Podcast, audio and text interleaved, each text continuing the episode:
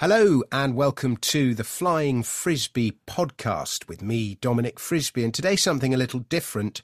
Um, I'm talking to my friend, the director, Alex McCarron, and we were having a conversation about where I suppose you you might say where this is all going, where Britain and Western Europe are going, um, and Alex has a theory, and that theory is South Africa. We are going the way of South Africa, the South Africanization of everything. And so, Alex, welcome to the show. And before you kick off, just say hello and stuff, but I'm just going to tell you a little story and then see what you make of that and see if that confirms your biases. But let's just do a quick hello and see how you are. Great. Well, thanks for having me on the show. Uh, very happy to be here. Um, and yeah, tell me a story. Right. So this is an, an Islamic friend of mine um, who I know through the, the Bitcoin world. And he f- watches my YouTube channel. And um, I would say he's in his early 30s, something like that. And he's made a bit of money.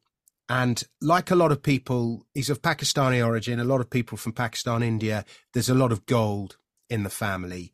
Uh, you know, when there's a wedding, everyone gives gold, all the rest of it and he's also into Bitcoin and he's into libertarian stuff, and he's made a bit of money.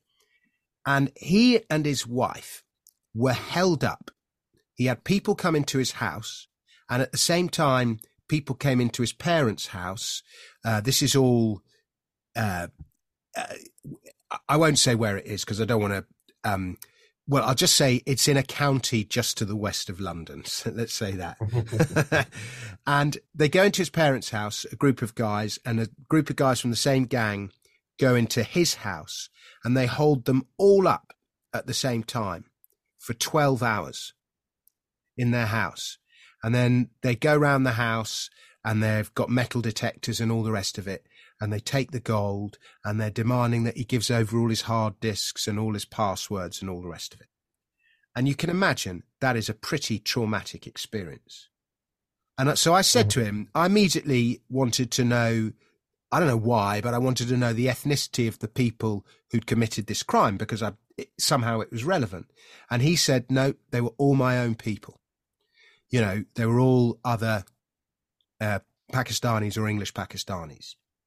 I don't even know what the correct Anglo Pakistani, I suppose, or something, whatever the correct terminology is, I don't know. And he was really hurt by that, that, that one of his own people would do that to his family. And then one thing and another, these guys got caught and the police were pressing charges. And my friend decided that he wasn't initially he was supporting the police pressing charges and then he changed his mind and said actually you know it's going to be 12 months of court cases. All i'm doing is going through it reliving the experience with my wife. I want to move on. I want to forget about it. I don't know if this is the whole story but i presume it is. And i just want to move on. Um, and so he withdrew his support for the charges and then the police decided to drop the charges Mm-hmm. And I was like, whoa, even without your support, I'm surprised that the police would drop the charges. Now, there's obviously stuff to this case that I don't know about it. But one thing I inferred from the whole story is that, you know, everyone involved had a, a Pakistani Islamic name. And I just think the police almost thought, do you know what? This isn't our problem. This is a this is an internal problem to do with that community, and we're going to let that community deal with it. Now, that, that might not be the reason, but that's what I inferred. Mm-hmm. And I think that kind of thing goes on all the time. And we've got so many different immigrant communities here in the UK, whether it's you know Pakistani or Albania or China. You know, there's a long history of the of the police not getting involved in Chinese stuff that goes on in Soho. It's just like that's your turf, you deal with it. You know, all the Hong Kong triads and all yeah. that stuff from the 70s and 80s. And then, you know, I mean, I don't know how many other communities. We loads of Eastern European communities, all the various African, West Indian, South American. You forget how many, just how many South Americans there are. And when it's a sort of crime within that community, you wonder if the police just are almost glad to wash their hands of it a lot of the time and it's just left to that own community to police. And so that's why you end up with this weirdly two tiered policing system where the police will police the locals one way and the immigrant populations another way. And then the locals get really pissed off because they're like, well, these guys are all getting off lightly, whereas you're not, we're not. Similarly, the mm. immigrants, a lot of immigrant people complain, um, and certainly a lot of ethnic people, not necessarily ethnic immigrant, you know, people who are born here ethnically, complain that they're worse treated by the police. And then you have this whole culture as everyone's competing to be the worst treated, and you have a sort of spiral of victimhood. But anyway, that's that's the story, and my inference might be wrong, but I think I I think you know I'm talking very very generally. I don't think it's unreasonable to say that a lot of the time when something is going on within one community, the police are often glad to just leave it to that community to sort out a friend of mine uh, opened a, a, cafe bar in workspace thing in, in Hackney. So it's really um, cool part of East London, which is the coolest bit of London for those who don't know the geography. And um, prior to him, the, the space had been used by somebody associated with the Turkish mafia in London and he was told by the neighbor that when the police finally, you know, took over the space, they had to remove the body parts of victims who'd found their place, their way there in bags, bags. And it's interesting that certain crimes are completely known in the public consciousness. Um, I can think of things like the White House White House farm, Jeremy Bamber, where uh, he was found guilty of killing his family, spe- uh, other things, partic- particularly sort of uh, child and spirit celebrity sex crimes. Whereas other crimes, people being cut up with chainsaws and blow torches, happen constantly, and we never hear about it. So I think that speaks a lot to your story there. Yeah, and uh, even something like knife knife crime like, okay, all the boat people, we would not know about these boat people were it not for citizen journalists going with their phones and taking pictures of all these people coming over on boats. Similarly, I think a lot of knife crime we wouldn't hear about were it not for this obsession with videoing the crimes as they happen and posting them on social media so they go viral. And so, you know, I follow a guy, I can't remember his name on Twitter, it's something like London 999 or something like that.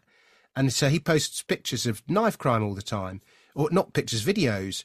I mean, it's it's it's feral. It's unbelievable some of the stuff that's going on. And, and those um, systems. I, I don't know how many of those crimes. People. I know. I know this because my daughter and some were both at a party, and a guy in my daughter's year at school, this is two or three years ago, was at the party on New Year's Eve and stabbed one guy six times, six times, and then he the guy who got stabbed was then too scared to press charges or whatever. For whatever reason, he didn't press charges. And so the guy who did the crime, I think he was under 18 or under 16, um, got off. Nothing. Oh. It's, and this is like in, in somewhere in South London. Yeah. Well, you know, we live in a similar area, and my son is just coming up to three. Um, so it's it is something that bothers me a lot. Obviously not now, but you know when he's 15, 16, starts going out by himself to parties and things, um, it's a real worry. And as again, as we were talking about the other day about where we're going to be by the time he's that age. Just to go back quickly, just before we carry on, yeah, I, I want to point out that the citizen journalists who uh, you know show pictures of the boat people a lot of them are hit with uh, state oppression. Uh, a lot of them have been subject to restraining orders. Uh, I went to film with one down in Dover at the beginning of the year, and he, he showed me pinned to the the gate uh, near the port. There was a, a folder of, um, and there was his name on it on the official document, as if it's going to, you know, as if sometimes they put up planning uh, permission, they, uh, request, they put up his, uh, ex, um, you know, exclusion or um, what's what's the word? The, the uh, when you're not allowed near near somewhere, restraining. He managed to get overturned at the court because he was the only one who fought, uh, but the others didn't and just went along with it. Um, but you know, it, it's very much something that the state does not want people seeing or discussing. And and I, the the thing about citizen journalists, and I think this is why regular journalists dislike them, is that regular journalists are quite happy to plagiarise their work. They're quite ha- happy to plagiarise blogs and so on, but then they don't reference the blog that they plagiarise the material from because it makes them look bad that they're that they're um, you know using a blogger as research. But the thing about citizen journalists is they often have a niche you know, the guy might be from Dover or the guy who's writing about, you know, uranium stocks that the financial writer plagiarizes might be a, a geologist or whatever it is, you know. So there's stuff, there is, but the journalists don't like them because they're exposing the shortcomings of journalism.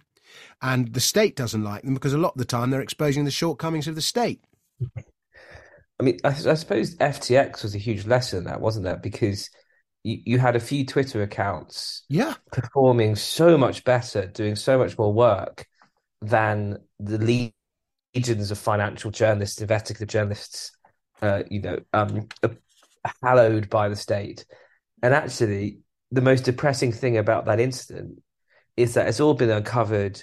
It's law breaking on an unimaginable scale, and the state in the in the US just seems totally uninterested in prosecuting. Yeah, I mean, how that guy's still walking free. It's one of the, I think, in terms of the magnitude of it, the amount of dollars that have gone, it's the biggest Ponzi scheme in history. And the problem mm. is, loads of journalists, you know, journalists have been on the wrong side of Bitcoin for a long time. In fact, since it started, I'm just about the only financial journalist who's been pro it. And, you know, the FT hates it because, you know, the FT is full of journalists who are you know they've brought up with that economist way of thinking that the state plans the economy and this mm. regulation and that you know they just have this whole um, hand of god hand of the state way of thinking. And they hate something they hate bitcoin they hate the fact that it's been so successful they hate the fact that they've missed it. And so all they've just gone is our bitcoin ponzi scheme. Well no this was an old fashioned um, this was an old fashioned crime where you took the reserves of your clients and used them for something else. That's a, that's a crime that's been in, in existence as long as there have been banks. And and they've just sort of tarred the Bitcoin brush with it. But yeah, and and then at the same time, Bitcoin is so full of aficionados. But not only is it full of aficionados, it's full of some of the cleverest people out there. Um, mm. And this is one of the reasons I like it so much because investing in Bitcoin, you're effectively investing in the cumulative IQ of all the people that are involved in it. And there are some, you know, there are plenty of people with 140 plus IQ computer geniuses who are pro Bitcoin and developing it. And that's one of the reasons the sector's just so fantastic. So, yeah, so anyway, we've gone on a red herring, but the point we have, is yeah. we have we have a situation where our institutions are failing us, whether it's state institutions or journalistic institutions, um, you know, state in, and we have a situation where, for good or bad, Britain is now very much a multicultural place and it is getting way more multicultural.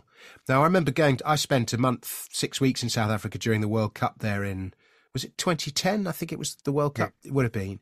And I yeah. remember being in Johannesburg and I had some experiences there, which we will talk about as we go through this podcast. But one of the interesting things was seeing all the locals in Johannesburg.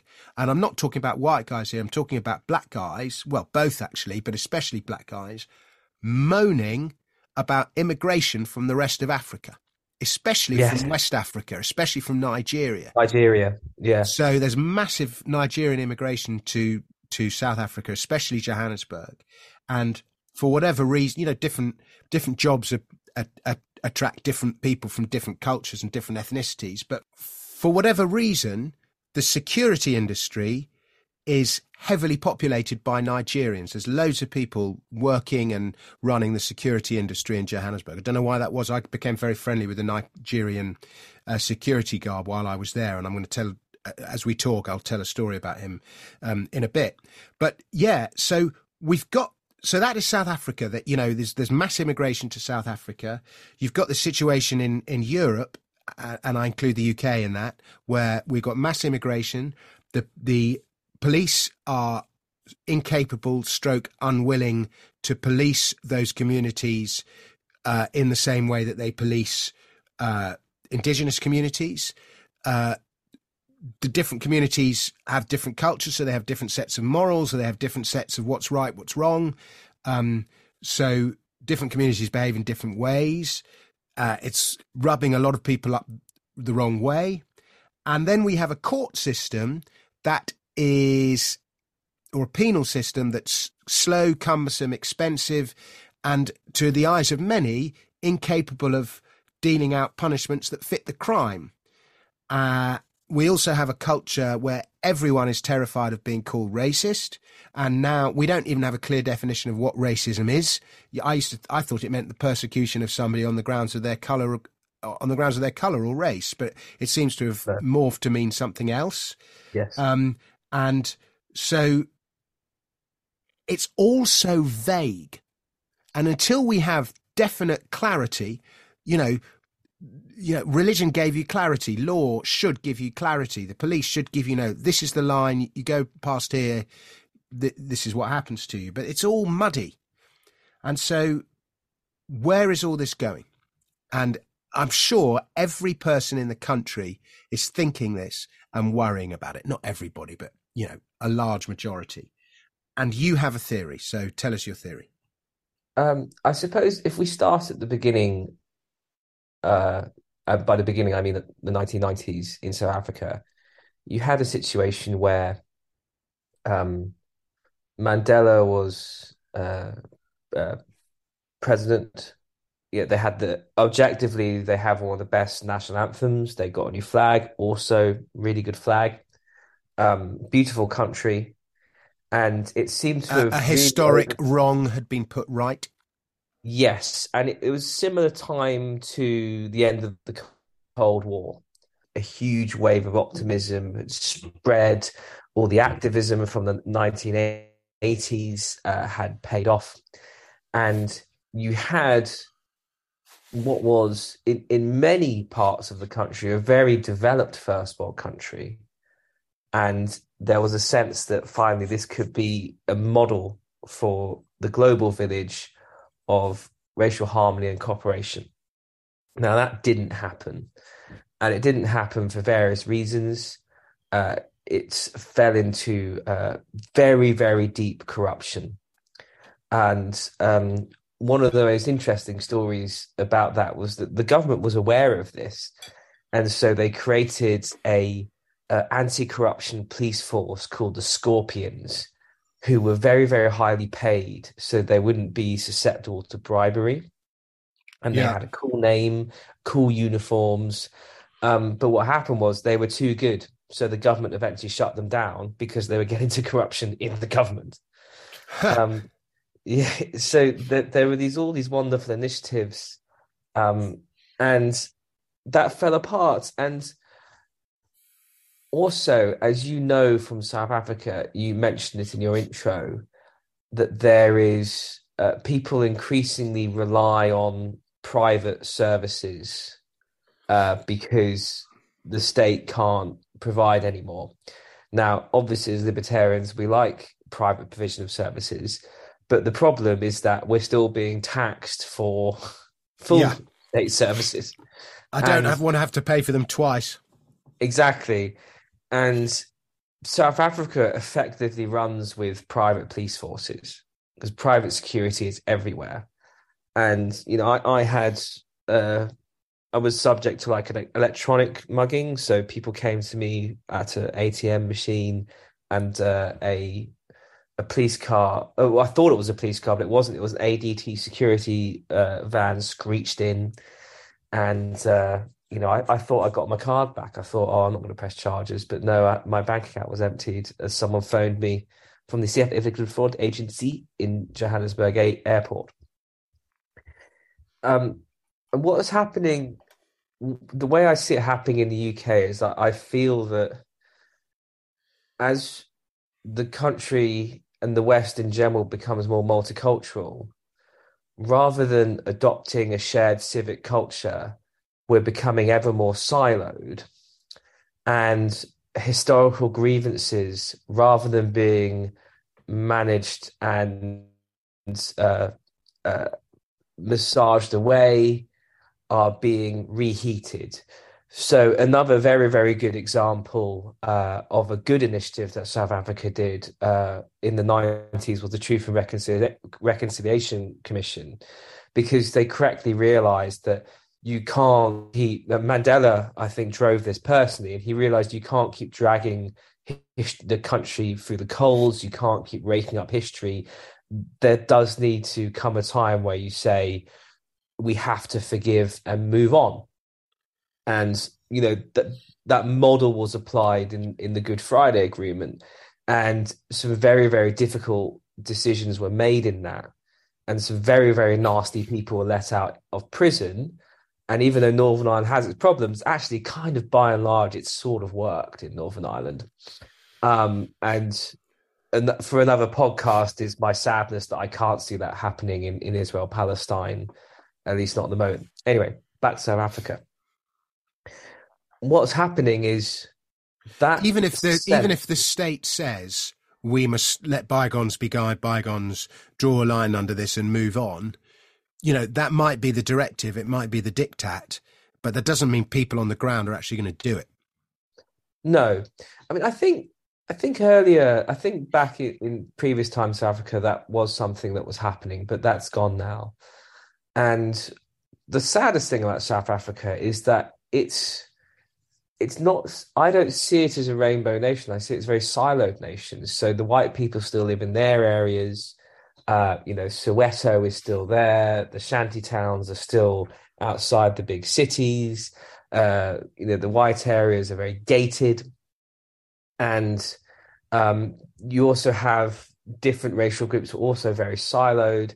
In South Africa, uh, there's a group called the Coloured Group, and to sort of, in case anybody's listening to this looking for stuff to be offended about, that has a very specific meaning in South Africa, which refers to uh, sort of half uh, biracial mulatto groups um, that have been around for you know decades, if not over a century. What we would and, say, we would say mixed race in England. Yes, but it's it's its own racial group as well that now. Oh, okay that sort of it, it marries together and stays within their own community.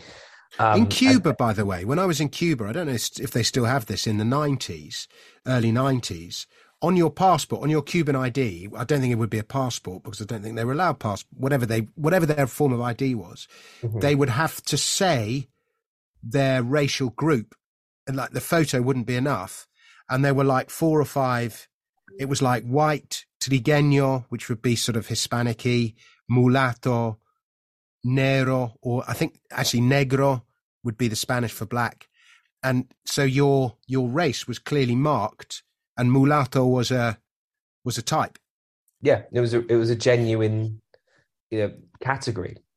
Yeah. Um, which I, I've always thought that stuff is a bit dumb, actually, to be honest with you. I think, you know, I, I well, Cuba's supposed to be a rainbow nation, isn't it? Yeah, exactly. But I mean, and look look how it's turned out. Like you said, they're not allowed passports, or or yeah. you know, very difficult they, come They probably by. are there now, but they weren't then. This was ninety four or five. It would have been. Well, in any the thing I always say about Cuba is just check the direction of traffic. Are they heading to Miami or are they heading from Miami to Cuba? Well, that yeah. again, that's you know that's the market deciding, isn't it? People that's people voting with their feet. Exactly, and so going back to South Africa, I, I, just see this happening more and more. So, I mean, you probably have more experience in South Africa than I do. I mean, I, I, I have a lot of family there, um, and I I last went yonks ago, like 2005, I think it was. But I was really, really struck by how uh, I was at a wedding and race just came up almost instantly in most conversations. So you were talking about this person, that person. It's like, what race are they? What race are they? And I just thought this was really odd because it's just never something that ever I entertained at all uh, when I was growing. It just it just didn't it didn't come into polite conversation. Yeah. And I think more and more I think it is coming into conversation. And especially within the media conversation. So, you know, you you and I both work in and around the media, although we're something of uh, around the fringes of on the edges. Yeah. But um, we're citizen media Citizen, exactly. But when we have done mainstream stuff, you get those forms emailed to you saying, you know, what race are you? And now when I look at traditional TV jobs, um, every uh, advert is suffixed with we're particularly looking for people from ethnic or minority backgrounds or underrepresented backgrounds. A friend of mine uh, is a TV uh, film and TV director, and uh, she was she got a job and she was really pleased she got the job. And then she looked at the bottom of the form and it said uh, uh, only ethnic or women, please. And so she then was really wow. upset because you know she on the one hand she was happy to get the job, but on the other hand she was like, well, why don't they just write no white men on the uh, yeah. it, it just saved everyone a lot of time, you know. Yeah. You know, no, no dogs, no white men. And anyway, the so so the question is where where has this come from? So I think it would be very easy just to say, oh, this is uh, historical racial grievances. This this is very uh, this is justified based on the historical uh, and the, the trauma of the heritage of, of, of, people who who are descended from people who are treated in such an abhorrent way. But I, I don't think it is. What I think it's really going on is the modern hysterical progressive politics combining with uh, toxic racial grievance uh, and exacerbated by the natural hyperbole which is rewarded through social media to create this toxic mix of a siloed, racially divided society which is consuming itself through these obsessions, which can never possi- possibly be satis- satisfied, especially made worse by the uh, poison coming out of academia where cultural relativism and has almost eaten itself. So to me, there was a very illuminating uh, video that I looked up. I, you know, it shows you how time goes by. I thought it was a year or two old. It was six years ago. And I'm going to send it to you. And, and I don't know if you include other stuff in your clips in your podcast, but you can, can do that. Do. I'm not might not include the clips, but I'll put it in the in the, put the description in the, in the Substack. Yeah. So it was a discussion about how um, it's, it's the video is called "Science Must Fall," and it was around the similar time to the Rhodes Must Fall" movement, which was also driven by a, a young South African man, I believe. And within the discussion, uh, some students are talking about how science basically has to go that it's all created by colonization and white men and doesn't reflect the needs of uh, young students modern society today because it doesn't uh, accept traditional um, magic of of the sort of na- of indigenous communities. And one girl starts talking about how within some tribal culture people can perform hexes that result in people uh, having lightning strikes committed on their enemies. And the lad from the audience just shouts out, But it's not true. And he is rounded on, lectured, threatened with removal from the room. And, uh, but at the same time, uh, he's laughed at by members of, of the panel, go, what's this crazy guy thinking that people can't command lightning strikes on people? what a loony. What an idiot. And I genuinely think, I almost think academia and modern culture is heading in, in that direction where where realities can't even be expressed anymore. Um, so, I used to have a girlfriend who was a massive, massive feminist. I mean, Looney Tunes, left wing, old school 80s feminist. I don't know where 70s and 80s feminist. I don't know where she stands on all this turf stuff. But mm. she used to say biology is the enemy of feminism. or yeah, or reality. Well, exactly. Yeah. And you know, obviously, I'm not going to defend every form of science because, as you know, I've been very against the lockdown, and I thought that was justified by science, although I would say it's Lysenkoism. Um, but fundamentally, facts can't be expressed anymore. So, you know, there's the fascinating article by an archaeologist recently who says that the the whole discipline is being brought into turmoil because people are finding that racial ethnic groups did take over countries and and the archaeological re- record doesn't support that places were always diverse mel- melting pots. Uh you know even to express that you know britain was 99.5% ethnically hom- homogenous probably more in britain. I mean london would have been the most, most diverse place in in britain. Um and that would have in Victorian times, it would have been half a percentile. Uh, although, oh, strangely, actually, I, I discovered all, that, all, all the west coast of Cornwall Oh yes, because of um, because of all the, the trade with Western Europe and West Africa. well, the, the most interesting I found that was actually the ethnic uh, p- minority population in London actually fe- in Britain fell uh, from the 18th to the 19th century um, because of the end of uh, slavery. Oh, so Okay. At one point, it's it was um, estimated to have reached one to three percent. Weird, interestingly, um, but that actually fell in in Victoria. Also, because London expanded, the pop the, the white population expanded dramatically with, with industrialization. Oh, Um, okay. So the portion that- was there as well.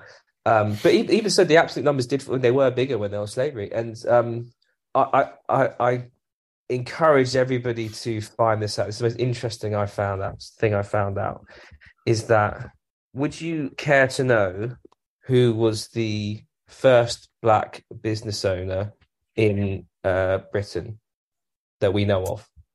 I don't know the answer to that. Right, is is this really? We're talking late sixteenth century, hmm and So Queen Elizabeth. yeah, late late Elizabeth, Elizabethan times.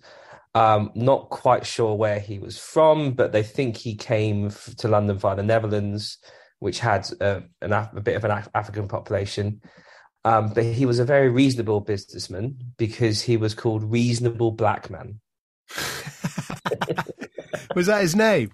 Reasonable Black Man was his name. That's so funny. yeah, listen, possibly known as John Reason or Reasonable Blackmore, but I, I like I Reasonable Black- Blackmore. Okay. I like, but I like reasonable black man. Um,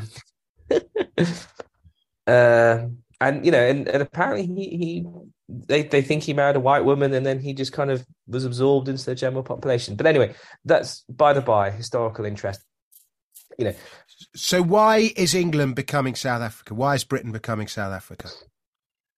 so we are experiencing migration at hi- historically high level, and we're also experiencing it. I mean, we're we're granting so many more asylum claims than uh, in Europe, for instance, which always just puts this lie that Europe is much more progressive than we are. Is completely not true. And but the fact is that the And why are we granting of- so many? um, I think it's because uh, of his, of the hysteria within the modern political elite culture and the media culture. I think the idea that immigration should be a full by any possible percentage, and I mean, you know, you and I both. Well, if if the and work in population if the circle. population of of of um, Britain is sixty five million, and net immigration was over half a million last year, uh, what are we at? I- I mean, what percentage is that? One percent, nearly.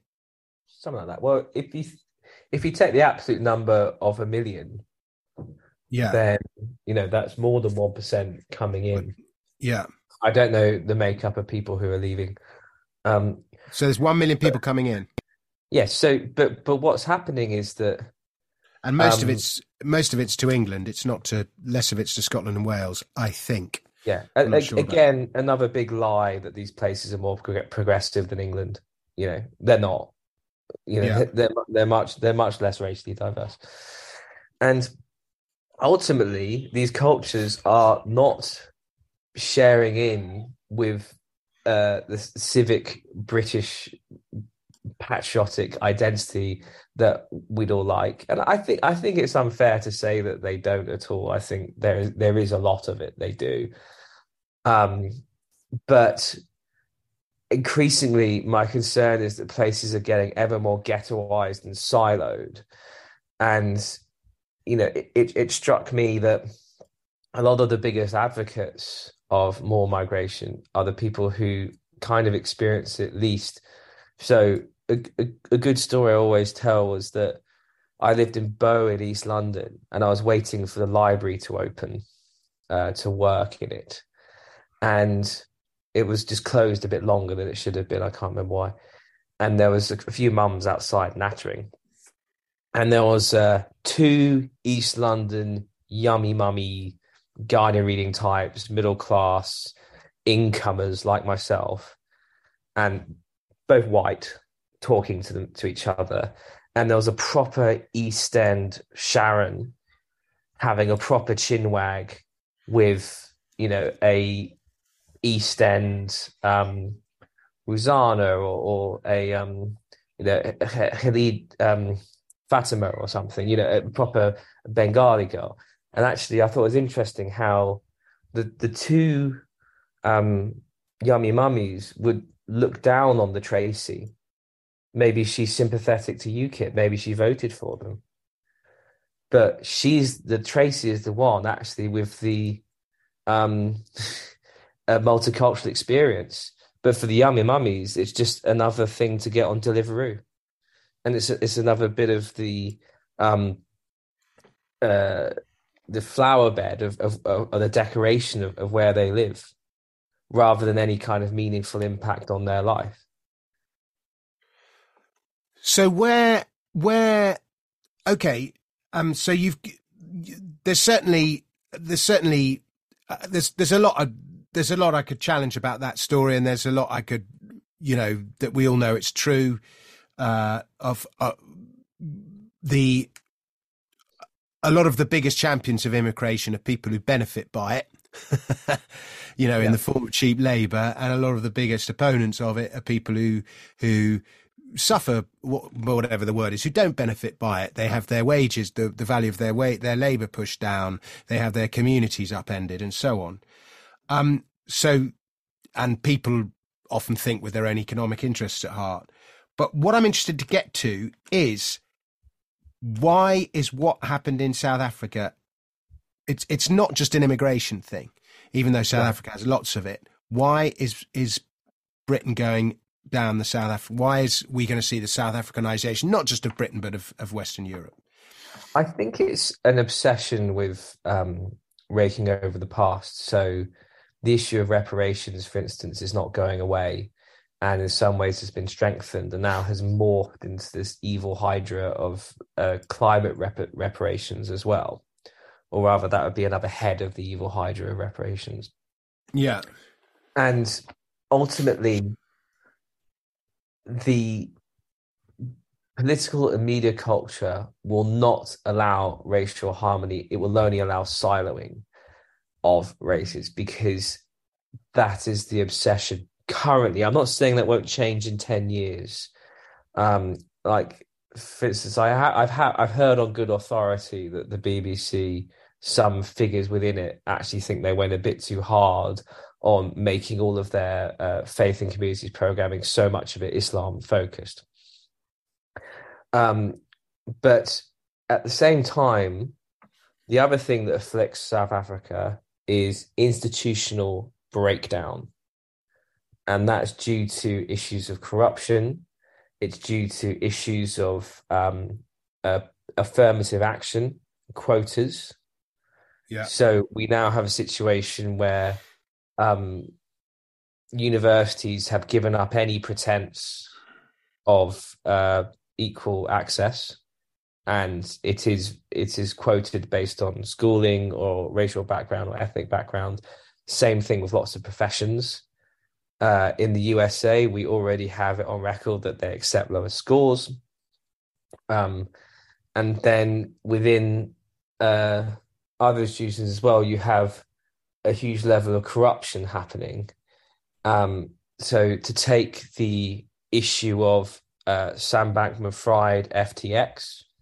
Uh, let's also combine those for a moment with uh, the Elon Musk takeover of Twitter and the release of uh, the Twitter files, which show appalling collusion between the state and or, or one party of the state, a political party, and um, the biggest platform. The reaction is from the media is no one cares. No, no head's going to roll for it. Nothing. Well, they're in. change. They're in on it. they're in on it.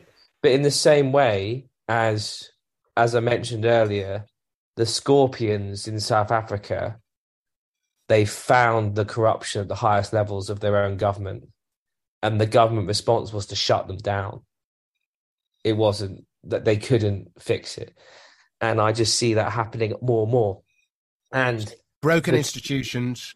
But the corruption in South Africa, when when um, these people are challenged on it, they instantly go towards, oh, this is this is racism. You're, you're attacking me because of racism. Within the states, it's not necessarily always racism they use, but they always use a political justification. So, oh, you're just doing PR. The current one is you're doing PR for the richest man on the planet.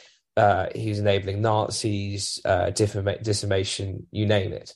Um, so it's a willingness to use the dominant political culture to cover yourself from your corruption and incompetence. And I that's where I see this problem going on. So South Africa, in, in a word, you have the inst- the obsession with race and difference. You have the instant willingness to take offense.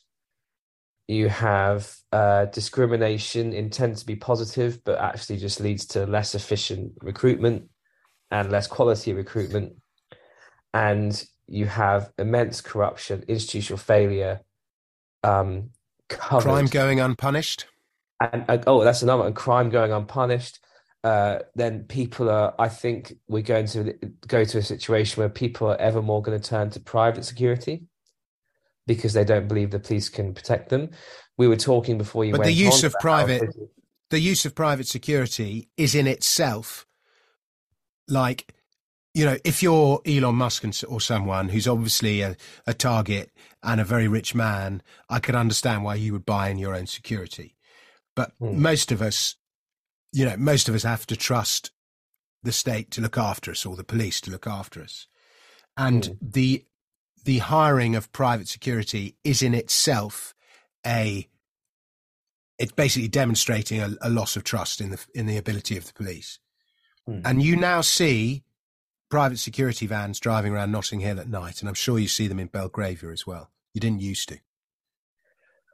Oh, and oh no, yes, you yes you do, and what you also have is another thing that's worth bringing up is um, there's quite severe nanny statism in South Africa. So I think during the lockdowns they banned alcohol. So they effectively tried to institute um, prohibition, and um, what happened? Wasn't that to do? Has always happened is, as people start. Now, I'm not, not I'm, I'm not, I'm not excusing that decision, but I'm explaining it. I gather that domestic violence is really high in South Africa, and they were, and it was going up, or they were worried it was going up uh, because of the lockdown, which is why they, and it's closely related to alcohol, and that's why they banned it. Yes, and I, I think Mexico might have done the same. Was people well, people cooked up their own moonshine, and a lot of people went blind and died. So, as as always happens with okay. when you try to do this. Um, but again, you know, there's always a trigger. Um, I think that, but from what I understand about South Africa, is that there have been large calls to to do this, you know, to ban these things as well. Um, uh, so yeah, effectively, I think those are the issues that we're facing. I think that South Africa was ahead of the curve in, in many ways simply because of the bizarre historical situation in which it found itself, where you had a sort of combination of a kind of, in parts, very modern, developed Western nation, uh, sort of placed within um, a kind of ethnic landscape that was excluded from it. but I I I just see these issues coming about everywhere, and I think the key thing that I keep going back to is that it's the use of modern progressive politics to cover for your grievances, your corruption, and your incompetence. I think uh, I, I don't disagree with that, but I think from a practical level, you know, I, I always like to think of what's the problem, what's the solution, you know, fix tax, everything else follows, that kind of thing. Mm-hmm. Yeah. Fix money, everything else follows. The practical issue here is firstly, policing a multicultural society where there are just lots of people from different cultures that have different values and policing that equitably. So the obvious, the equitable way to police that is go, we're in England, we have English values, we police you according to English values. Oh, well, I don't agree with English values. Uh, uh, uh, you know, what are English values? And then you have a massive argument about what are English values. And, you know, you might say tolerance and forgiveness and whatever else. But there's also traditionally been a certain amount of respect for the law. and you don't kick a man when he's down. You don't stamp on his head uh, that kind of thing. So, but where the state is so pervasive, and it has become that way in Britain, it didn't always used to be, but it is now. Everything becomes a political argument. Mm-hmm. Now, you know, what I wrote the lyrics to the national anthem of Libertaria, and one of the lyrics was, uh, uh, free movement, free markets, free movement, free minds, and free choice. Mm-hmm. And a lot of, of any lyric I wrote, the one that was probably most complained about is free movement. Now, I think if you're a hardcore pure libertarian, you do believe in free movement. You have no borders. Uh, you have no passports. Anyone could go anywhere. But where there is no government, it, it then becomes the responsibility of local families, local organizations, whatever, to police and defend their communities. And the problem in the West is that central government is just so removed and so distant from what's going on at the ground. It's impossible for ordinary citizens to hold their government to account. It is just impossible. In America, they have a slightly better chance because they're all armed. So, in theory, if America wanted to rise up and revolt and overthrow its government, it could, because they're armed. And once upon a time in, in British history, you know, the difference in how well the state was armed compared to how well the citizen was armed was not that big. So, you know, a peasant's revolt was possible or a civil war was possible. It just is not possible now because the, the army's armed, the police are armed, and ordinary citizens aren't. So all we have is the ballot box and lobbying. And, you know, the evidence is it doesn't change everything. It just creates this, just creates uh, discord and disagreement all the time. So, but any in any case, in a libertarian society where things would be done more locally, if you have no, I, I come back to this thing is no welfare state, open borders. If you want a, a, an expansive welfare state where the state provides the hospitals, the schools, the roads, uh, you know, the pension, everything else, then you cannot have open borders. You just can't because the mathematics are not possible. And, and when the state is in control of planning as well, you just can't do it. Um, and because, you know, Tesco or, or Deliveroo or, or Apple or whoever it is love open borders. Uh, they love immigration because it gives them more people to sell products to and more a bigger choice of people to employ from, and thus it drives down the cost of their labour. So they love it and they can adapt very quickly to changes in immigration. But state systems can't. Uh, you know, they're just not, they're bigger and they're more cumbersome and they don't adapt as quickly. And so this is why you see this chronic deterioration in the standards of everything that the state provides or historically has provided. You know, you look at the post office. I know it's a private company now, but, but uh, it's still got many state legacies to it. And that's one of the reasons it's such a clusterfuck at the moment. But that's interesting because in in a very small period of time, Amazon delivery provides a service so much better than the post office. Yeah. You, know, you do pay for it. You know, I pay my 79 a month for Prime, but I can get shit on a Sunday. You know, if there's anything wrong with it, they refund you immediately. Um, you know, the amount of stuff you can get, there's people coming multiple times a day. I mean, it's it's vastly superior. Um, you know, and I want, you know, with the strikes coming on, I wonder if people, businesses are just going to say, well, I'm not going to use Royal Mail anymore. Well, they are. Currys have already done that. Yeah, and and so and then the striking workers will go, oh, that's funny. I don't have a job to go back to because there's not so much demand for the post office. Well, it, it won't happen like that. It'll there'll be some muddy solution because there always is. It's never as as as clean as you might like it to be, in theory. But but, but what, in what, any case, do you, do you accept on... my? Do you buy my point of of yes well, know, local on, local bodies would be able to handle immigration in a much better way. Either they would defend themselves better or they would absorb it better. They would handle it better than can be done by some top down directive that you know takes over a hotel in in Skegness or wherever it is and shoves it full of young men from a totally different world and then expects the community to just get on with it and there to be no mishap. It's just not possible well have you heard about this case in Switzerland where um, a, the village in which this woman lived, she was a Dutch woman, so she was applying for citizenship. The village were granted a referendum on her citizenship, and it was rejected. I think twice because she's really annoying. Um, and she's always trying to advocate kind of veganism and stuff, and she's always she's a massive hippie basically.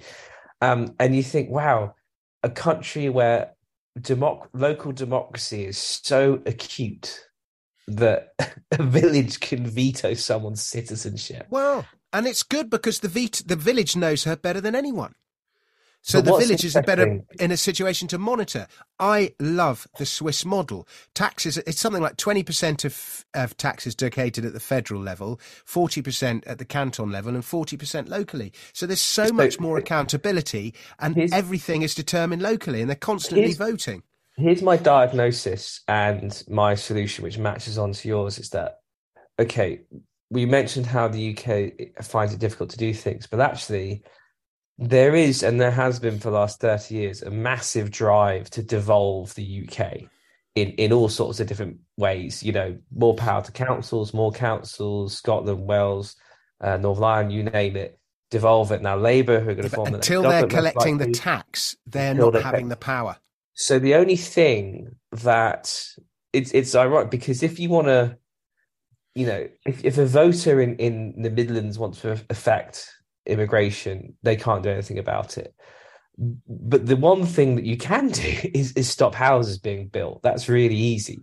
So somehow local democracy is very receptive to that, but but not to other things that voters care about. But I completely agree yeah. with you. I think that once the I, I think tax that, has to be collected locally for if, for their yeah, for power if, to be local. If the Conservative and, Party were really willing to gut the SNP and uh, you know the Welsh administration. Um, and there's a fascinating article in the Spectator by Isabel Oakeshott, which reveals how Scotland was very much a tail wagging the dog, and uh, the government was terrified that uh, COVID would lead to the breakup of the union because Sturgeon was just jumping out there, exploiting the cause, trying to go further. And so we ended up having vaccine passports because they wanted to bring them in. Anyway, that's beside the point. To gut that, right? Forget this constitutional bollocks that Gordon Brown is talking about implementing. Give them the tax raising powers. Break up the regions of England too. We've discussed it before. Anglo Saxon heptarchy, perfect working model. Use that and then make the regions compete for people. Then you'll find what people really are interested in tax. As an aside on that, because I've got to go in a moment, I was walking down um, with a friend's girlfriend in Edinburgh one day a few years ago, uh, 2019 Fringe actually, and she was walking along saying, "See, in Scotland, uh, we're, we're, I think we're just more generous than the English. Like we're we're more willing to pay tax. You know, we're, we're willing to to take on that burden and pay high taxes." And I just felt like saying, "Well, why don't you do it then?" because I'm from London, right? So I pay more tax than you do. So fuck off. the beauty, yeah, it's easy. Well, you know, a government that wants to get the vote of uh, that that what is it? A government that votes to um, uh, rob Peter to pay Paul can pretty much count on the support of Paul. It's yeah. the, the, famous uh, George Bernard Shaw quote. Just yeah. to very finish off, Switzerland. You know, I always thought Switzerland was a really boring country, and it is. Mm. Um, it doesn't have the sort of pizzazz of its neighbours, Italy, France, Germany, wherever. But Switzerland has preserved its identity over the last 20 or 30 years in a way that the rest of Europe has not.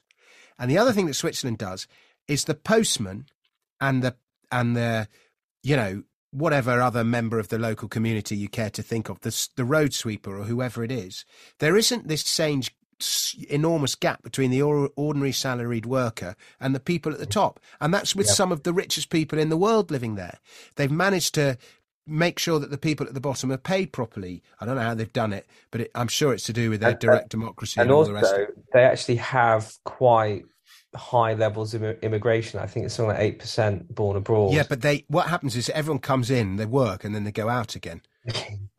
in, the, in the evening, cities, you, you, do. I mean, I think there's quite quite a lot of immigration from the Balkans. Uh, yeah, but it's uh, very hard to. There are. You just look at their football team, but it's it's it's yeah, quite yeah. hard to actually become a Swiss national.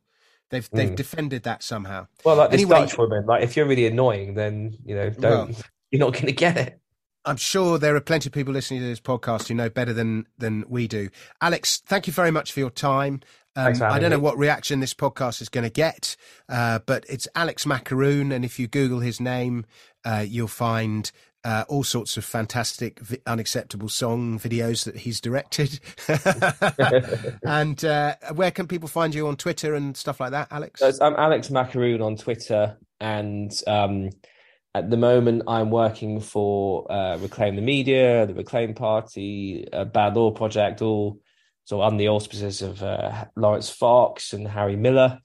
Um, so my latest uh, video was the top five climate change lies. I think I've called it something like climate change debunked. Um, I keep changing the title and the thumbnail to work out what's uh, has the best click through rate. You see, because ah, because yeah, well, forming getting stuff on YouTube is is actually it's it's it's been a learning curve that one, but we've got some great stuff. I'm working on some really cool stuff at the moment, so that's going to be coming out uh, soon on the Reclaim the Media YouTube channel. Good stuff. Thank you very much for listening, everybody. Um, if you are looking for just, I'm just going to plug a couple of things very quickly before we close. Um, Kisses on the Postcard CDs are now available.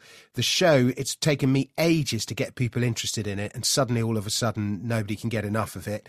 But Kisses on a Postcard CDs make the best present, especially for an older relative if they were evacuated during the war or were close to someone who was. Kisses on a Kissesonapostcard.com. If you want CDs of unacceptable songs to give out to people as Christmas presents, errant people with errant views at work, or perhaps uh, stocking fillers, that kind of thing, dominicfrisby.com slash shop is the place to go. And um, that is all. Keep uh, reading this Substack. Keep subscribing. Thank you very much for your support. I'm very grateful. And I'm going to try and do going forward more interviews, more video interviews, and that kind of thing, but only on the Substack channel. Um, thank you very much. And uh, I'll be back with another video very soon. Goodbye.